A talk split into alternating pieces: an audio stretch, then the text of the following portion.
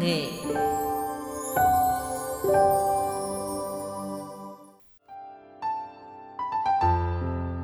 ai trong hoàn cảnh của tôi chắc cũng không giữ được bình tĩnh thà như chiến đấu ở tận miền Nam xa xôi không về được để cưới vợ cũng đành một lẽ. Nhưng tôi ở Hàm Rồng, bảo có lý gì mà để lỡ. Cách nhà theo đường chim bay chỉ hơn 10 cây số. Mấy hôm trước, lành lên trận địa khoe. Anh không phải chuẩn bị gì cả, về là cưới thôi. Em nói thế mà nghe được à? Cưới xin dù là chiến tranh đi nữa. Lẽ nào mình em phải lo mọi bề? Anh cũng đừng ngại ngần chi cả.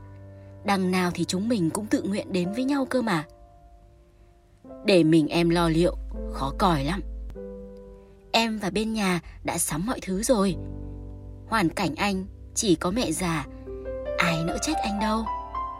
Chuyện giữa tôi và lành cũng thật bất ngờ. Đơn vị tôi thành lập cụm cơ động giả chiến vào núi Chẹt, đón máy bay bay thấp. Đinh ninh thế nào cũng tranh thủ về thăm mẹ được tí chút. Nhà tôi ở gần đó mà lại. Trong đám người đắp công sự giúp bộ đội, ai ngờ lại gặp lành. Tôi không nhận ra lành mới chán chứ. Cái cô gái có nụ cười lấp lánh kia, sao cứ dõi theo từng bước chân của tôi thế? Không nhịn được mới thừa thốt. Em gái ơi, có nhận ra người quen không đây? Cũng là nói hú họ chứ làm gì biết em là ai. Ôi, anh Thoảng, anh không nhận ra em sao? Em là...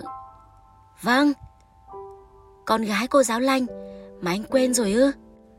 Chết thật, anh học với cô giáo Lanh năm lớp 4, rồi cô chuyển trường đi trường khác. Tôi thú nhận. Thế mà em lại biết anh đấy. Lành kể rất nhiều chuyện, rằng cái tội tôi đá bóng trong sân trường vỡ cả bộ ấm chén nhà trường mới được phát thưởng. Cô giáo Lanh, mẹ em đấy, bắt anh đứng úp mặt vào bảng. Em dù mấy đứa bạn con giáo viên đến xem đến là vui. Chỉ suốt nữa, tôi buột miệng ra nói, à, có phải mấy đứa hì mũi không sạch, nay đã lớn chừng này. Đoán được ý nghĩ lếu láo của tôi, Lành nói luôn. Em muốn vào đại học, nhưng thương mẹ phải trong các em nhỏ, nên đi học mấy tháng về làm cô giáo. Dạy ở xã cũng tiện anh ạ. Tôi thật bất ngờ trước sự xuất hiện của lành, nhưng làm sao lại ngượng mới được chứ? Ít ra cũng mấy tuổi quân rồi, có ngán gì máy bay đâu, phải tỏ ra chững chạc của anh lính hàm rồng chứ. Anh nhập ngũ là về hàm rồng bắn máy bay luôn. Tôi khoe, chắc anh bận chiến đấu, không mấy về thăm nhà, nên em ít gặp anh. Anh không ngờ lại kéo pháo về núi Chẹt, phục kích bắn máy bay bay thấp. Có hôm bọn em đi hái củi trên núi Chẹt, tưởng là mấy đòn gánh cũng chọc được máy bay đấy. Cứ tiếc, nếu mà có khẩu súng trường trong tay thì đã bắn rơi được máy bay Mỹ rồi. Biết được hoàn cảnh nhà tôi, sau khi lát xong cỏ ngụy trang bờ công sự, trung đội trưởng nói đùa. Cô giáo lành này. Dạ, có điều chi thủ trưởng cứ nói. Lành nhanh nhẩu trả lời. Tôi nhờ cô dẫn cậu ấy về bú mẹ hết đêm nay có được không? Thủ trưởng cứ nói đùa, em đâu còn hơi sữa nữa. Tôi trả lời ngượng ngập. Biết đâu, cô lành nhỉ? Đêm ở quê nhà thật dễ chịu. Đêm nay may mắn nhất trong đời tôi. Tôi nói thế không ngoa một chút nào. Đi đánh giặc mà đặt trận địa ngay trên quê nhà, lại gặp được lành. Tôi chưa thể biết được điều gì xảy ra, nhưng khấp khoải niềm hy vọng. Mẹ không ngờ tôi được về, lại dẫn theo một cô gái. Mẹ lúng túng đến buồn cười. Con đào đâu ra cô gái thế hả con? Con bắt được trên đường về mẹ ạ. Anh thật là... Lành đấm yêu vào vai tôi. Có thật không con? Mẹ hỏi dồn, tôi hiểu được lòng mẹ, mong có nàng dâu trong lúc tôi đi xa. Tôi nói đùa. Thật chứ mẹ? Cô gái xinh đẹp về với con rồi đấy thôi. Không phải đâu bác ạ. Con là lành, con cô giáo lành dạy anh Thoảng đấy. Thế cũng tốt. Cô giáo. Mẹ tôi vui mừng đỡ lời. Một tuần lễ ở trận địa nơi quê nhà, kể cũng thật là lạ. Máy bay như bị vía của chúng tôi mà không hề bay thấp. Tôi có một tuần hẹn hò cùng lành. Những đêm bình yên ở quê nhà thật là dễ chịu. Tôi ăn qua loa cơm chiều, rồi ngồi chờ màn đêm buông xuống. Tôi mong đừng có báo động để tranh thủ ra cây gạo đầu làng đón lành. Tôi không tin tưởng lắm về khiếu ăn nói của mình, nhưng không hiểu sao lại nói ra được những lời mộc mạc chân thành. Đó là sau này em mới nói cho tôi biết. Thực tình tôi run lắm. Tôi thấy lành thật trong sáng, không dám cả cầm tay em, sợ đụng đến dễ làm vỡ đi sự thiêng liêng mà cả hai đứa tôn thờ. Em ạ, cũng là dịp may. Anh bảo sao cơ? Lành hồi hộp hỏi lại tôi. Dịp may hiếm có, anh không ngờ lại gặp được em. Anh nói điêu, nếu không gặp em, chả lẽ anh không chuyện trò với cô gái nào hay sao? Anh không nói thế. Thật mừng vì em còn nhớ đến anh. Có biết em không nhận ra anh nữa? Thì anh sẽ nhận ra em thôi. Còn lâu nhá. Anh bảo học với mẹ em từ năm lớp 4 cơ mà. Nhìn kỹ là nhận ra ngay. Em có nét gì đó giống cô giáo lành lắm. Bây giờ anh mới nói thế, chứ lúc đó em chờ để anh gọi trước mà không thấy. Em cũng thông cảm cho anh. Ở nơi đông người mà gặp người con gái đẹp như em, cứ xoắn suýt lấy liệu có được hay không. Anh cứ nói điêu, lỡ có người khác họ bắt chuyện với em, rồi em bơ anh đi, không chuyện trò với anh nữa thì sao nào? Thú thật, nghe lành nói thế tôi cũng buồn lắm. Nhưng chả lẽ lại thú nhận cái điều không có thật đó. Không đời nào, cái duyên số nó bày đặt mất rồi. Những ngày sau đó thật đặc biệt. Tôi nói đặc biệt bởi chưa từng bị ai làm cho mình phải quyến luyến, mất ngủ như thế. Ngoài nhiệm vụ sẵn sàng đón máy bay, lợi dụng núi chẹt, bay thấp vào đánh lén hàm rồng, cũng không bận bịu gì. Cũng có thể tôi được chiếu cố, lấy cớ chuyện trò với lành. Hầu như những người lính cũng tâm lý chào hỏi qua loa, rồi lảng đi nơi khác để mặc tôi và lành trò chuyện. Nhưng tôi biết, tài họ lắng nghe xem có động cựa gì không. Lúc lành ra về, họ quay lấy tôi, quan sát tôi như người ở hành tinh khác tới. Có bắt được mục tiêu không? Sao không nói thẳng ra? Có hơn không? Lúc không có em thì nói hưu nói vượn. Gặp rồi thì không mở được miệng ra.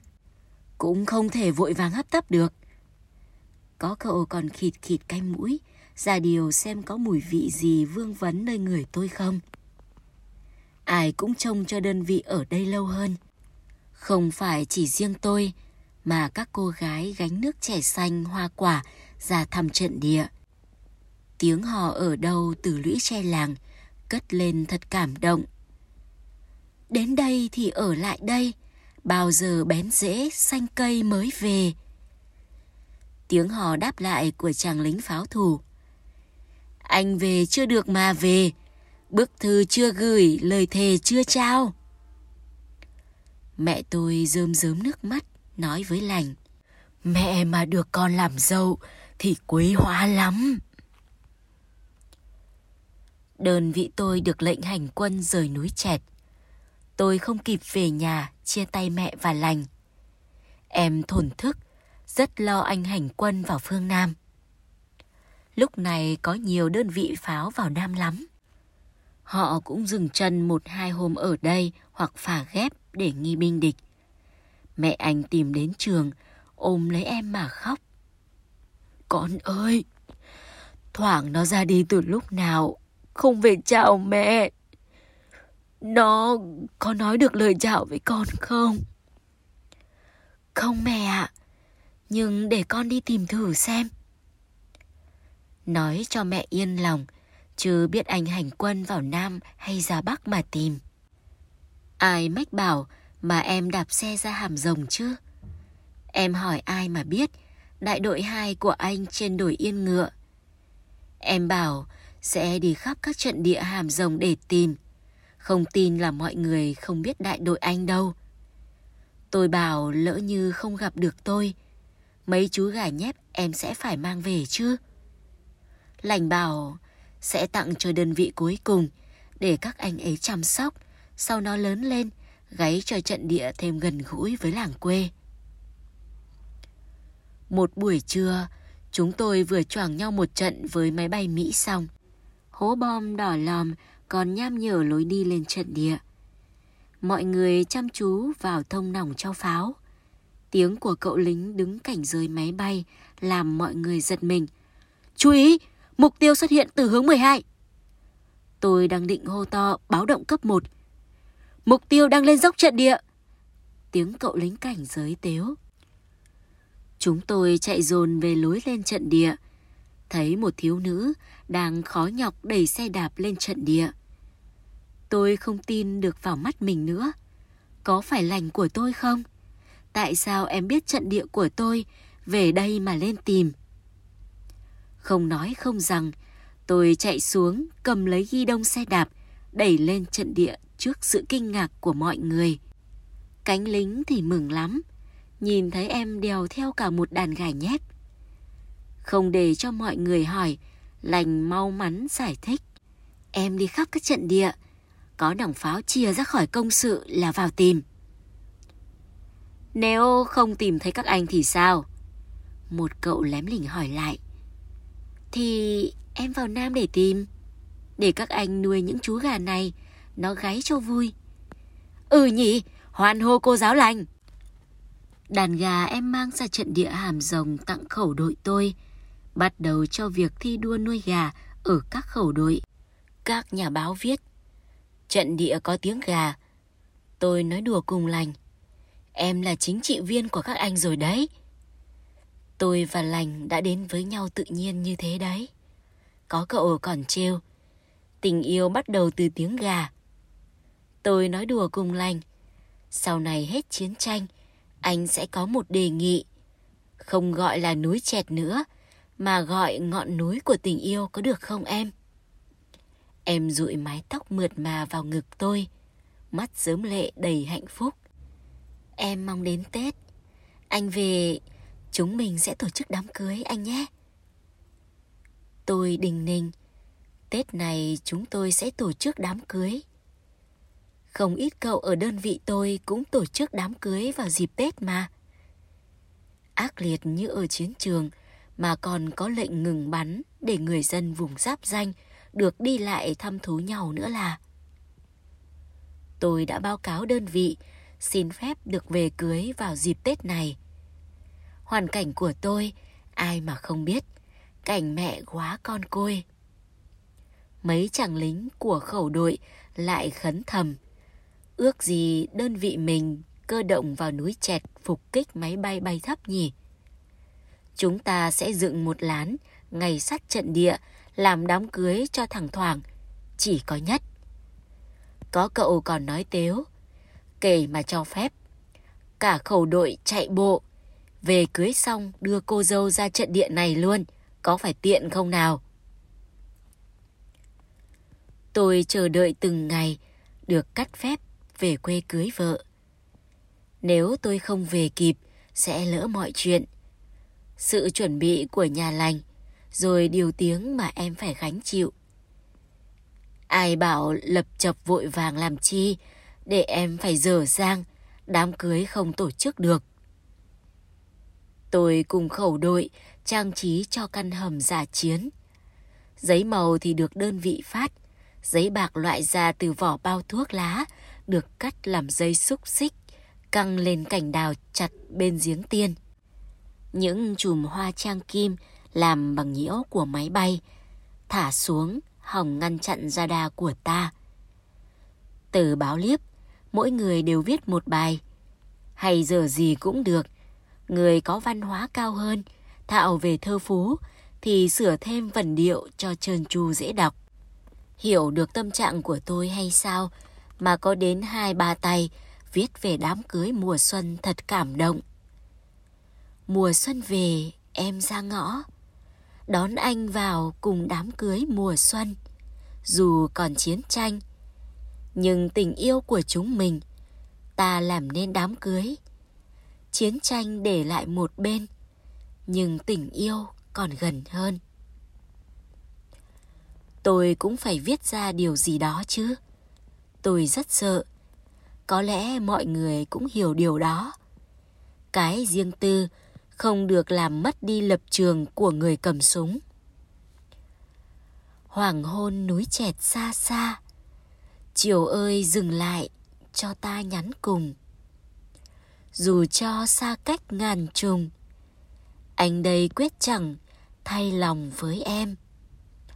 Chiều ơi dừng lại quê nhà, cho ta gửi đến người mà ta yêu.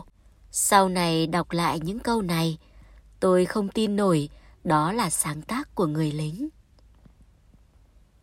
Tiếng pháo đi đùng ở các làng xa, dội về thật sốt ruột. Tiếng động cơ y ầm xa gần, tiếng kèn báo động. Chúng tôi chạy về vị trí chiến đấu. Mới vừa kéo đạn nạp vào buồng đạn, đã có lệnh về cấp 2. Một vài tiếng cáo bằn của cậu nào đó. Cái đồ mất dậy. Có vào thì đánh nhau một trận cho xong chuyện. Thật khó chịu. Lẽ nào chỉ mình tôi chịu xui xẻo? Năm nào đơn vị chả có một cậu nào đó đi phép về quê cưới vợ. Lúc mới xảy ra chiến tranh, ai cũng khư khư với ý chí chờ đến ngày thống nhất mới về cưới vợ. Chả thế chúng tôi đã nói.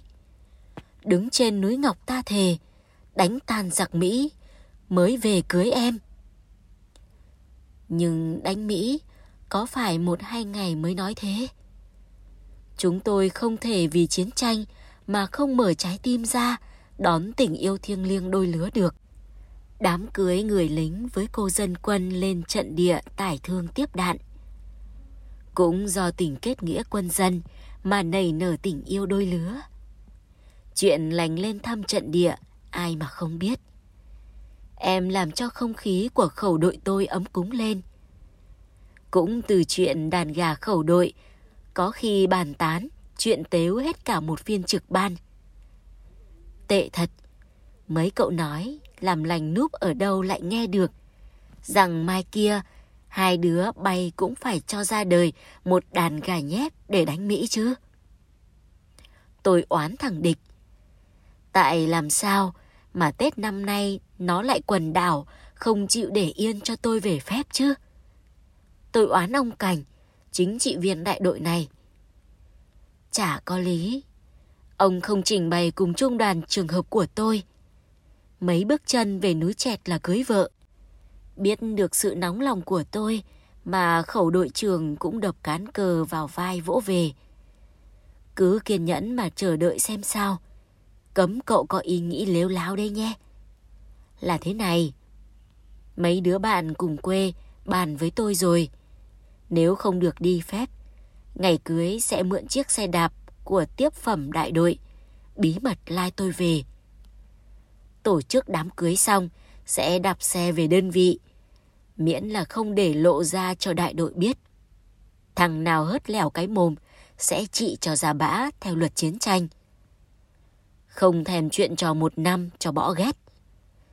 Nhưng nếu lộ ra, tôi sẽ mang tiếng là đảo ngũ. Có đáng phải trả giá thế không? Hôm lành đem gà nhép lên trận địa, người thì khen tấm lòng của hậu phương đối với tiền tuyến. Nhưng ông Cảnh, chính trị viên đại đội, có vẻ ác cảm, nói bóng gió rằng trong cuộc chiến đấu này, chúng ta không thể ích kỷ đặt quyền lợi cá nhân lên trên lợi ích của tập thể được. Có cậu nổi đoá lên, ông ấy cưới vợ thì được, còn người lính có quan hệ không được hay sao? Ông Cảnh có vẻ không thích tôi thì phải. Nhưng tại sao lại không thích mới được chứ? Chuyện tôi và lành, nó đến một cách tự nhiên, có làm gì ảnh hưởng đến chiến đấu đâu. Hay tôi nhạy cảm mà nghĩ quá lên đó thôi.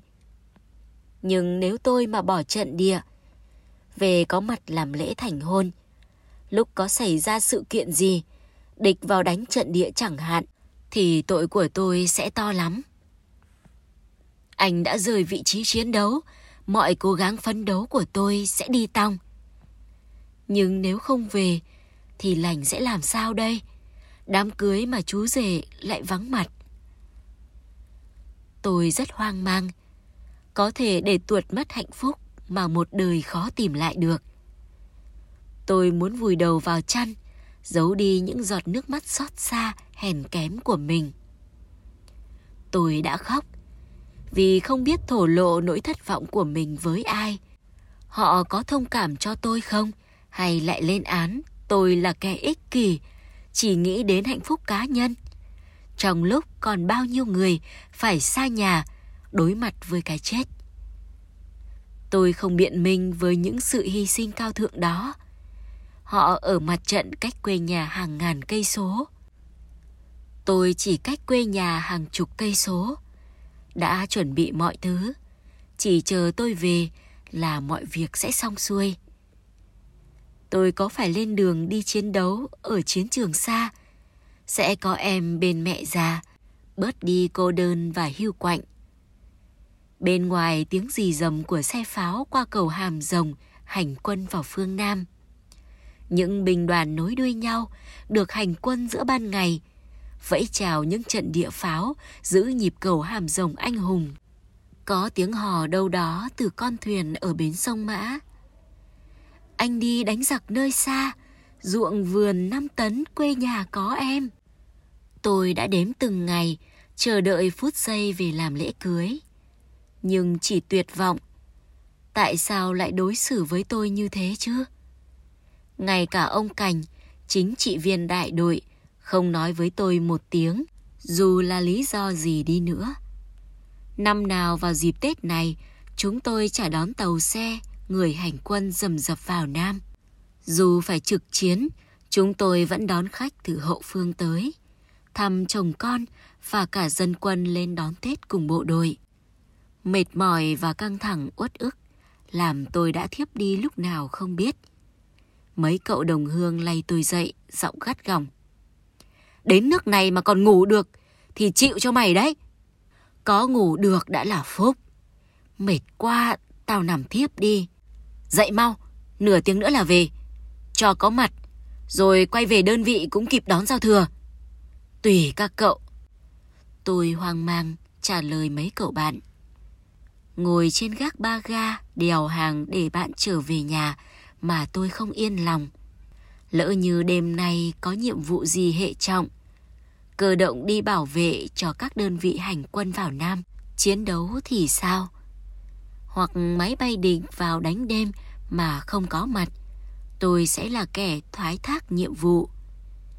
Cái tiếng xấu đảo ngũ, tôi biết nói sao đây.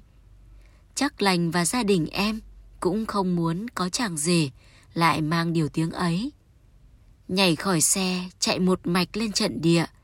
Gặp ngay ông Cành cùng trực ban, đang soi đèn pin ở sườn dốc như tìm kiếm xem có cặp đôi nào đang tranh thủ lúc giao thừa to nhỏ với nhau không? Thấy tôi, ông cành tỏ ra thân thiện. Các cậu chuẩn bị tiết mục đón giao thừa đến đâu rồi? Chúng tôi chuẩn bị cũng hòm hòm rồi. Tôi trả lời vẻ rất rừng rưng. Tại sao lại tỏ ra vui mừng vì mình đã vượt qua được sự yếu đuối mềm lòng? Tôi chạy một mạch về hầm pháo, mấy cậu lính cùng khẩu đội báo tin. Hình như có ai vừa hỏi đến cậu. Tôi nói cùng khẩu đội trưởng. Hôm nay anh đừng cắt gác cho mọi người làm gì. Sao lại thế? Cậu cũng cần phải nghỉ ngơi chứ. Em không tài nào ngủ được.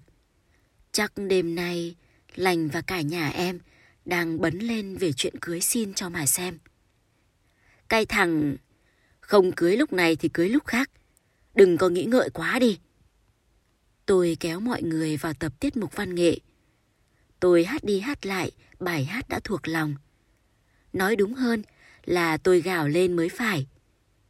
Cả khẩu đội, chắc là chiều tôi mà ai nấy đều hát rất say xưa. Họ muốn đôn tôi lên trong sự chát chúa mà tôi đang gào lên đầy vẻ thất vọng chán trường. Tôi biết cả khẩu đội sẵn sàng chiến đấu thay cho tôi về để cưới vợ. Ai cũng thương tôi, nhưng quyền hạn của họ chỉ đến thế. Chiến tranh vẫn là chiến tranh kia mà.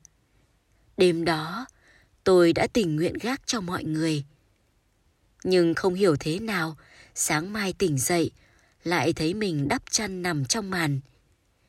Thì ra hôm qua, đồng đội chờ cho tôi ngủ gà ngủ gật, khi gác, đã khiêng đặt vào trong màn.